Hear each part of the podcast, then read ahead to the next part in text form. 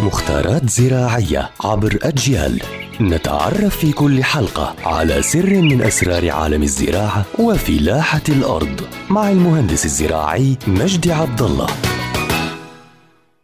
يعطيكم ألف عافية، أهلا بكل متابعي ومتابعات أجيال عبر منصاتها المختلفة. رح نحكي اليوم عن موضوع مهم وضروري كثير، وهو المسافة بين الأشجار والنباتات خلال الزراعة. يعني أنا لما أزرع أشجار لازم أحافظ على المسافة بين كل شجرة والثانية على أساس تأخذ حاجتها من الماء والغذاء.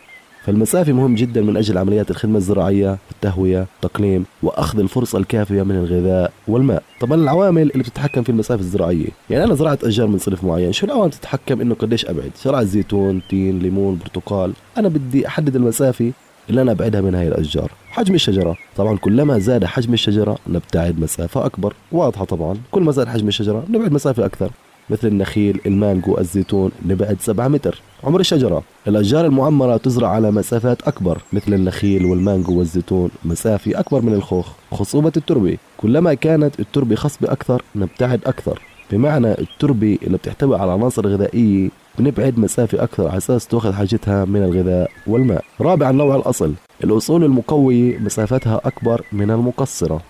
خامسا الطقس، طبعا في المناطق الباردة أو الحارة تزرع على مسافة أقل من المناطق المعتدلة. ليش؟ يعني لما يكون عندي برودة أنا في الجو لما نزرعها بعيد فبتسبب أمراض للنبتة، فإيش بنلزقها ببعض أو بنقرب المسافة على أساس هاي الأشجار تحمي نفسها من الرياح، من البرودة، من الحرارة العالية. فهذا موضوعنا اليوم، وهو المسافة بين الأشجار والنباتات خلال الزراعة.